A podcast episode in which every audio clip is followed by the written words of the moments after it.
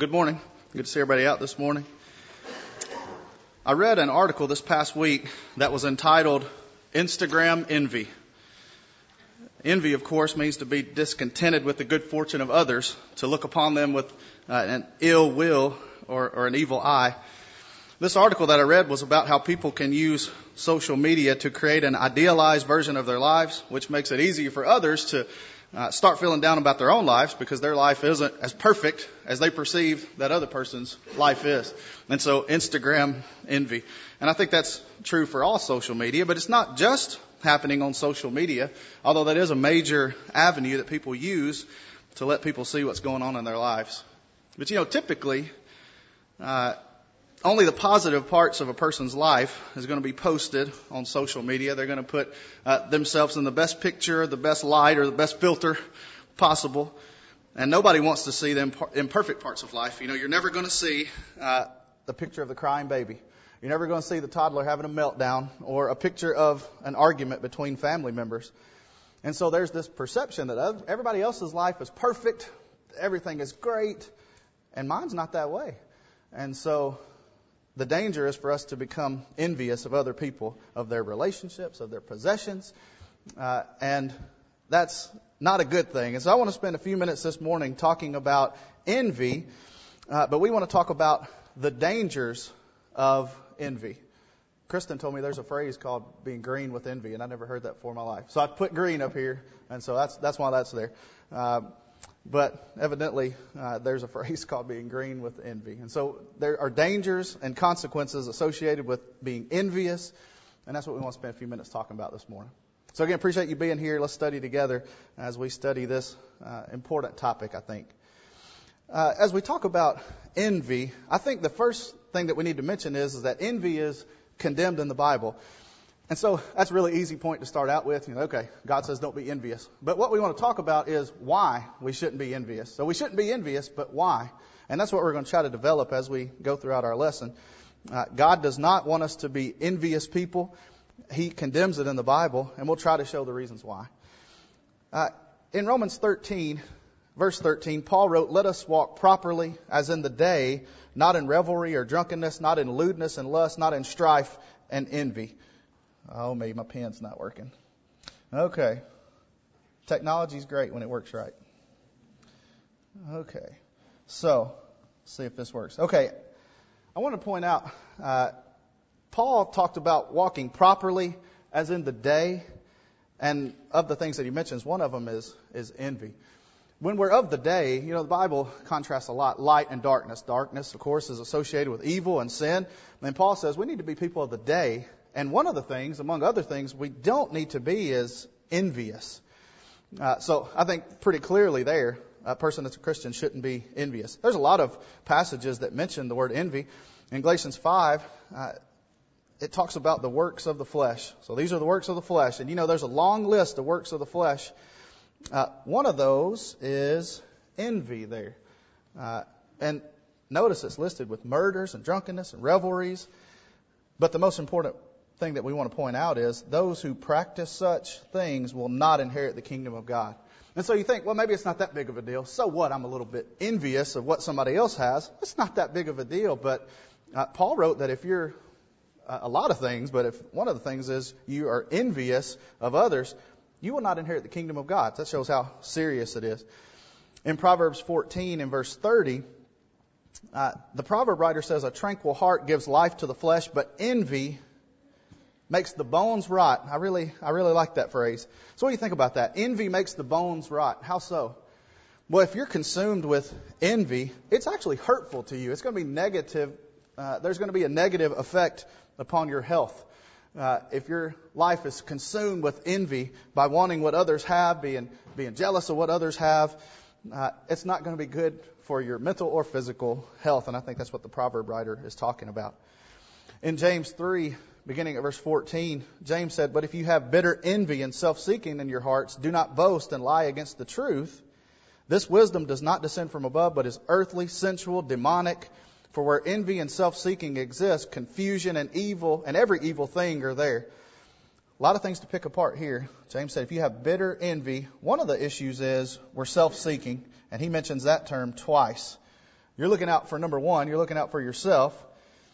And he said, This wisdom, or so called wisdom, is not from above, but it's earthly, sensual, and demonic. I don't think anybody would say, I want to be associated with things that are demonic.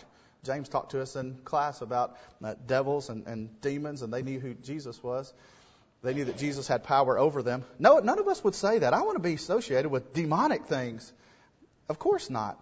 But that's what James equates it to. He said if you have bitter envy and self-seeking, those things are are demonic. Uh, and he says where envy and self-seeking exist, notice this last part, confusion and every evil thing are there.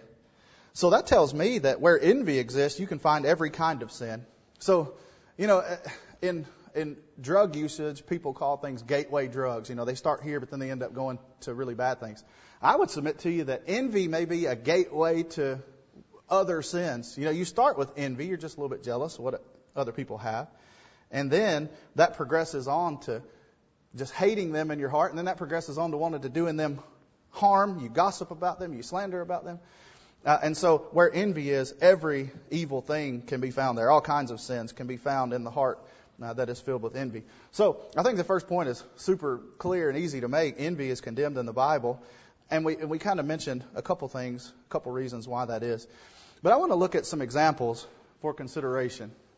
Uh, if you're like me, you learn by looking at examples. I need to know how's that going to affect me. And, and so I think there are some good examples. Well, they're not good examples, but there's examples that go toward this topic of envy. In 1 Samuel 17, there is an amazing feat performed by a young man of faith. And of course, I'm talking about the slaying of Goliath by the young shepherd boy David. That great victory of David over Goliath was a victory that made all of Israel grateful, uh, including Saul. I want to talk about Saul as the example. And so if you pick up in 1 Samuel 18, beginning at verse 1, I want to go down, not through this whole chapter, but through several verses in this chapter.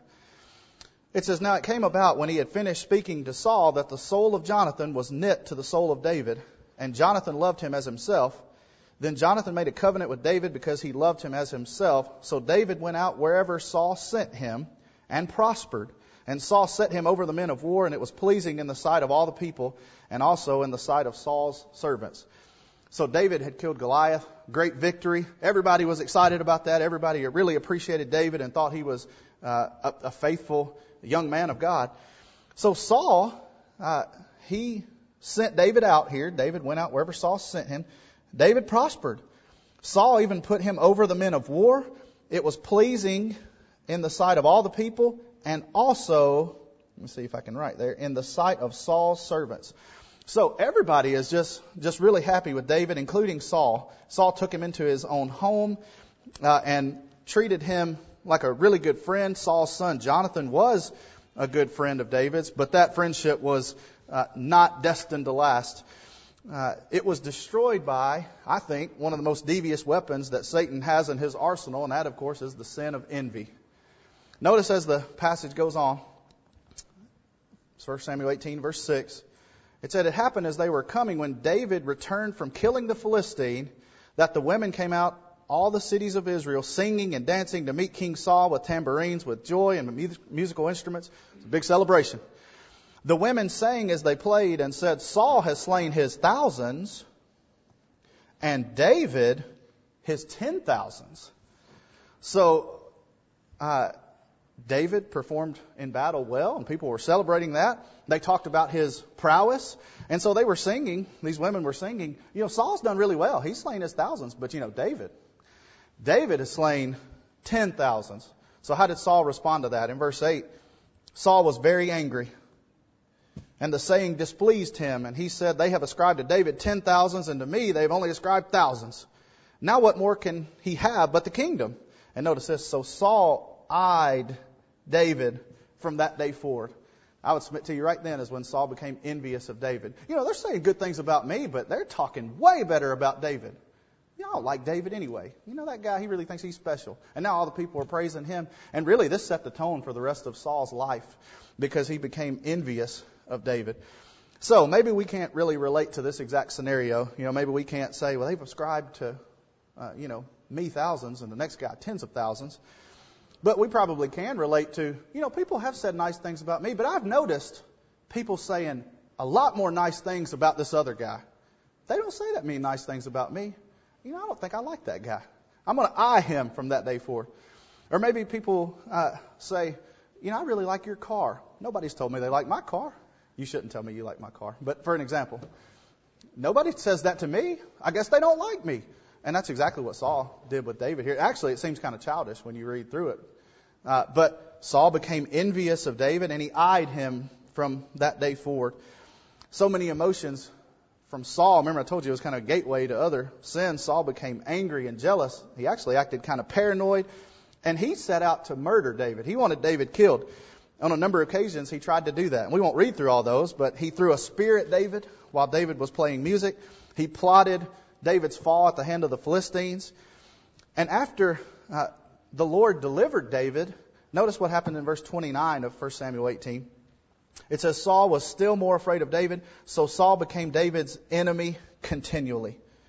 And so that was it. Uh, Saul was going to be David's enemy forevermore because he was envious of him. He, he tried to kill him on more occasions in the next chapter. Uh, he threw another spear at him.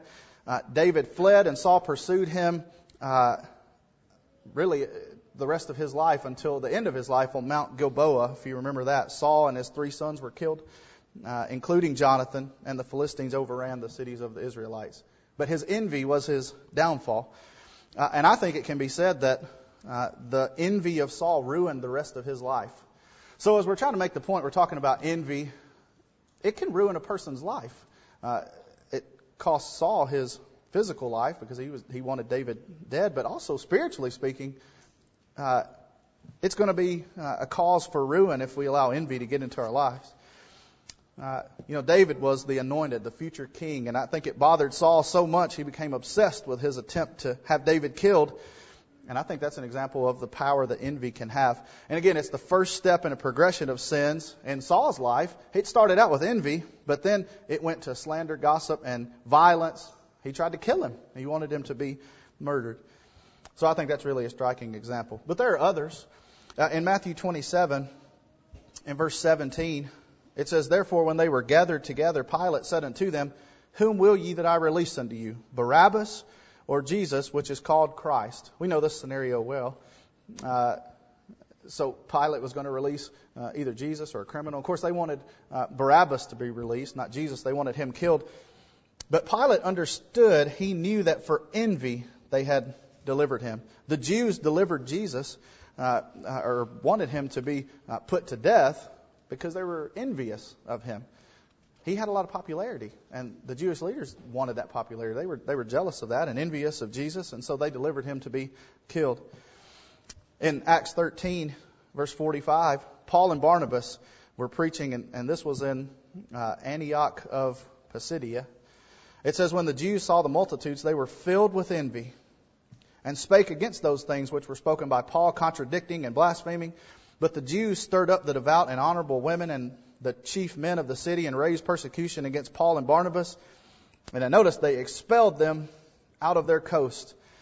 They were envious of Paul and Barnabas, of their preaching, and they were so envious of that that they started speaking up. We can't let them. I mean, look at all the crowds. I mean, they saw the multitudes of people listening to them. Man, we can't have that. I mean, they're, they're really taking some of our popularity. And so they ran them out of the city uh, because of because of envy. In the reading that Gatlin did for us in 1 Corinthians chapter 3, you know, the church of Corinth had all kinds of problems. Uh, and Paul really, really, the whole book of 1 Corinthians, Paul really just, uh, he was letting them have it. I mean, he was telling them, this is where you're doing wrong. You need to get this right in your life. But notice he says here, beginning of verse 1, he says, I, brethren, could not speak unto you as spiritual, but as unto carnal, even as unto babes in Christ. I have fed you with milk and not with meat, for hitherto you were not able to bear it neither yet now are ye able, for ye are yet carnal. So he's telling them, you're, you're carnal, you're fleshly, you're worldly. I can't talk to you like somebody that's spiritually mature because you're just worldly people still. The examples that he gives of how he knows that they're worldly, he says, there is among you envying and strife and divisions. And then he says, Are you not yet carnal and walk as men? So you're telling me you're not worldly. Well, how come then there are envying and strife and divisions among you. And actually, I would submit to you, you know, we know in 1 Corinthians there were divisions. And he says here, while one saith, I'm of Paul, and another, I'm of Apollos, are you not, are you not worldly? Are you not carnal? I would submit to you that it started with envying, and then envying led to strife, and then strife led to division. You know, division didn't just happen. They didn't just say, we're going to divide and I'm going to go follow here. They started being envious of one another. And the person that maybe was taught by uh, Apollos was a little bit envious of others that were taught by Paul. And then that caused strife between them, and then, then they split. So I would submit to you that the root cause of the uh, division that is talked about in the book of 1 Corinthians started, at least, with envying. They were envious people. And notice Paul says that's a trait of being uh, worldly. Envying is negative, it's destructive. Being envious of what others have will not add to your own possessions. You know, that's what's interesting about it all. If I sit and look at my neighbor and I look at all that he has, so he pulls in with a brand new car, and I think, man, that guy, he's always got, he's got the nicest things. You know, I've got my, my car's barely running. And look at his house. He's having his house painted. It's ridiculous. It's expensive. I can't afford to have my house painted now. We just sit and start thinking and being envious. It's not going to add to what I have. When I sit and become envious of what other people have, it's not going to add to my own possessions. It's just going to cause trouble in my own heart, and then I'm not going to act toward him or anybody the way that I ought to. And so the Corinthians uh, separated and parted, divided, in part because of envy. In Philippians chapter 1, I think this is an interesting couple verses. This is another example of envy. Paul said, Some, to be sure, are preaching Christ even from envy and strife, but some also from goodwill. The latter do it out of love, knowing that I am appointed for the defense of the gospel. The former, so the, so the latter is those that are preaching from love and, and goodwill. Uh, but the former, here's what we want to focus on. The former are proclaiming Christ out of selfish, selfish ambition rather than from pure motives, thinking to cause me distress in my imprisonment. I just think it's really interesting. Paul was in prison. Philippians is one of the prison uh, epistles.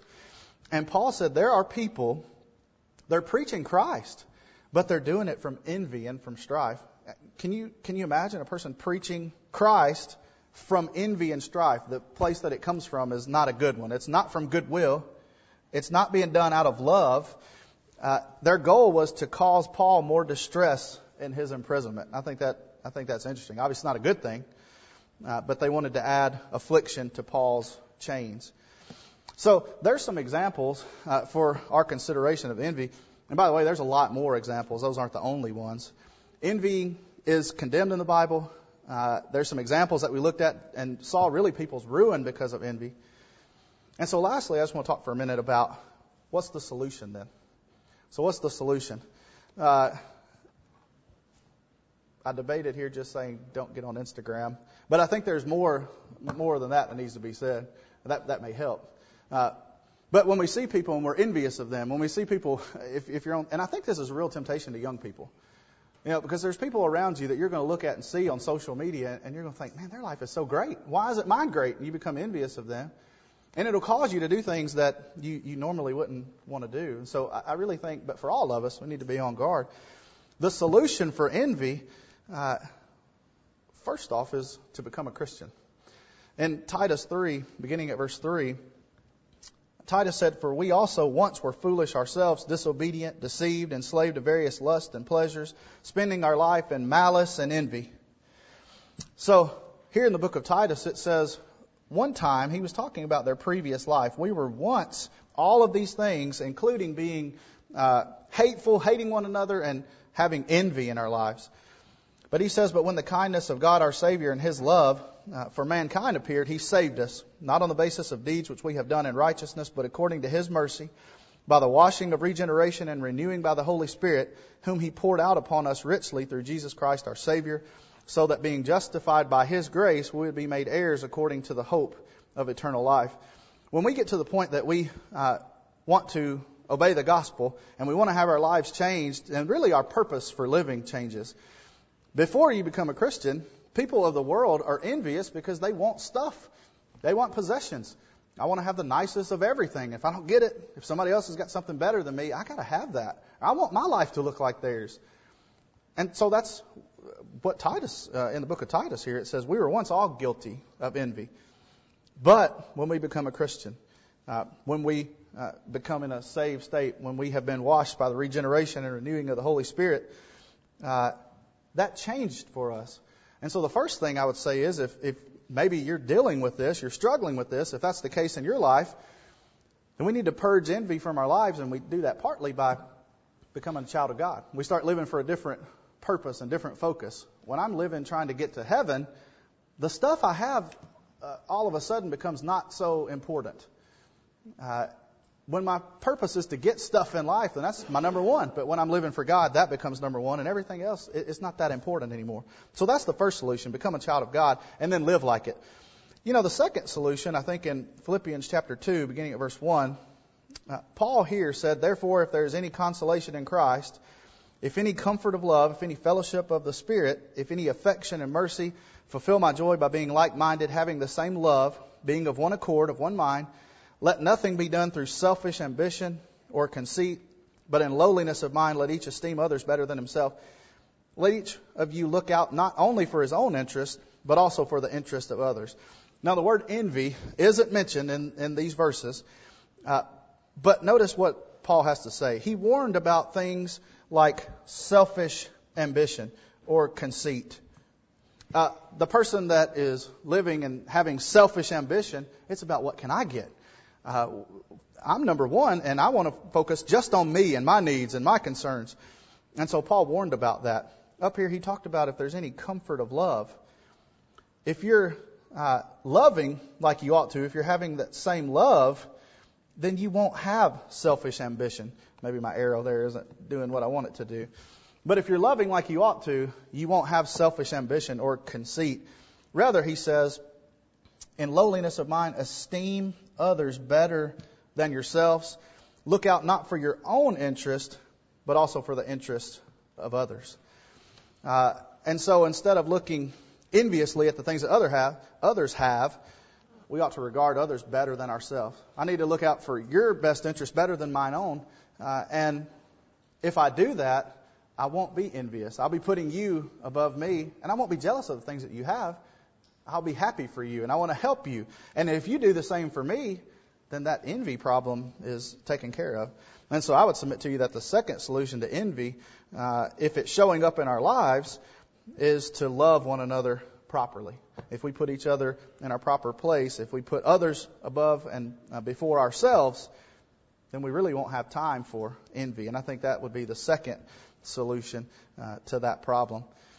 And so instead of having uh, envy in our hearts, we need to be stirred with love. You know, love is one of the fruit of, fruits of the Spirit.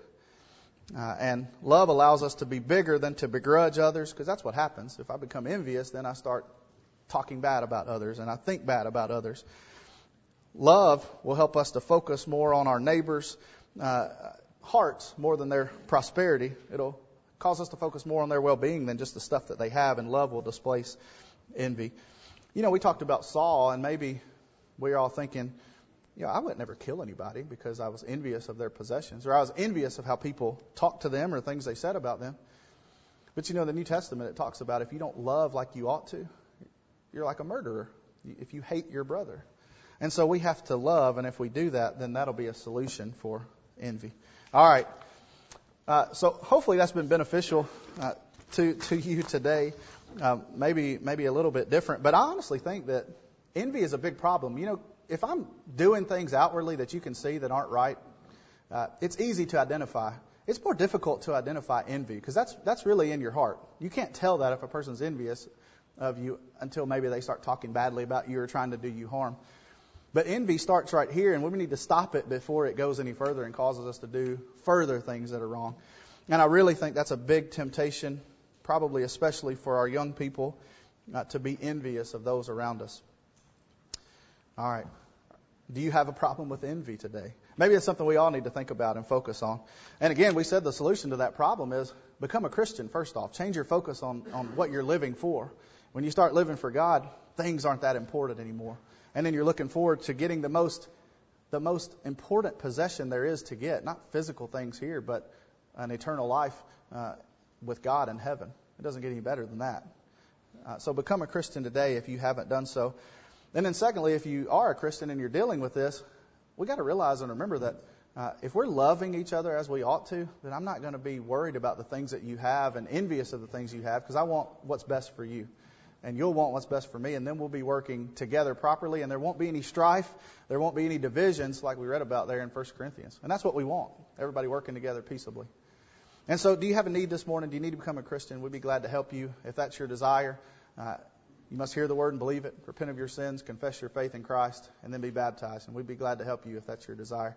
Or if you need the prayers of the church, if you're struggling with envy or anything else that's in your life, you haven't uh, kept your commitment to God, we'd be glad to pray for you and with you. We're going to sing an invitation song. If you have a need, come forward while we stand and while we sing.